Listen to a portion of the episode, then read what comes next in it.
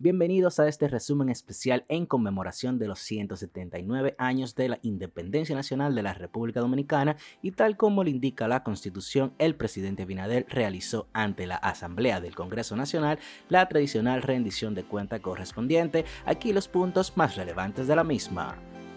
El presidente Luis Abinader resaltó la inversión de más de 90 millones de pesos en 271 obras de infraestructura durante el 2022, asegurando que han sido beneficiados más de 43 familias a través de los programas de vivienda Dominicana se reconstruye, Mi Vivienda y Familia Feliz. Asimismo anunció que en materia de deportes se han construido 39 obras deportivas entre politécnicos y otras instalaciones. En el sector turismo, el primer mandatario destacó cifras récords asegurando que República Dominicana recibió 8.5 millones de visitantes en 2022, lo que se traduce a unos 8.400 millones de dólares en entrada de divisas. Durante su alocución, Abinader afirmó que en 2022 las exportaciones en zonas francas ascendieron a unos 7.768 millones de dólares y alcanzaron más de 192.000 empleos, registrando así en total 403.000 empleos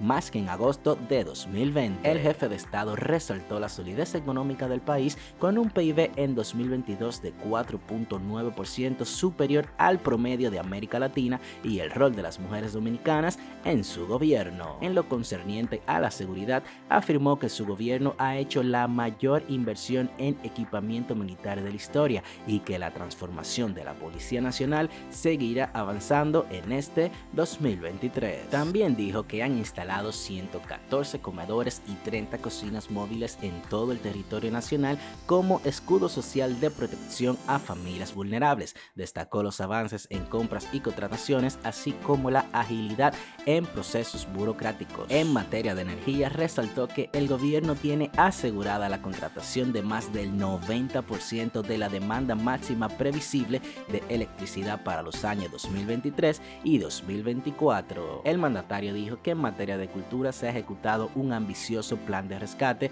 restauración y conservación de diversas instalaciones, precisando que a la fecha se han invertido un total de casi 53 millones de pesos en la intervención de nueve espacios culturales distribuidos en la provincia de Santo Domingo, San Pedro de Macorís y Santiago. Resaltó la iniciativa del Ministerio de la Juventud con el transporte escolar, el programa de salud pública La Ruta de la Salud y externó que la educación superior está viviendo una verdadera transformación. Finalmente, el presidente Luis Abinader hizo un llamado a un gran pacto de nación ante la crisis de Haití, lo cual fue recibido con una gran ovación de pie por parte de los presentes. Al finalizar su intervención ante la Asamblea Nacional, el mandatario presidió el Tedeum en la Catedral Primada de América para luego depositar en el Parque Independencia una ofrenda floral donde descansan los restos de nuestros padres de la patria. La agenda presidencial terminó encabezando el desfile militar policial para luego darle paso a un gran concierto en donde finalmente se celebró la dominicanidad.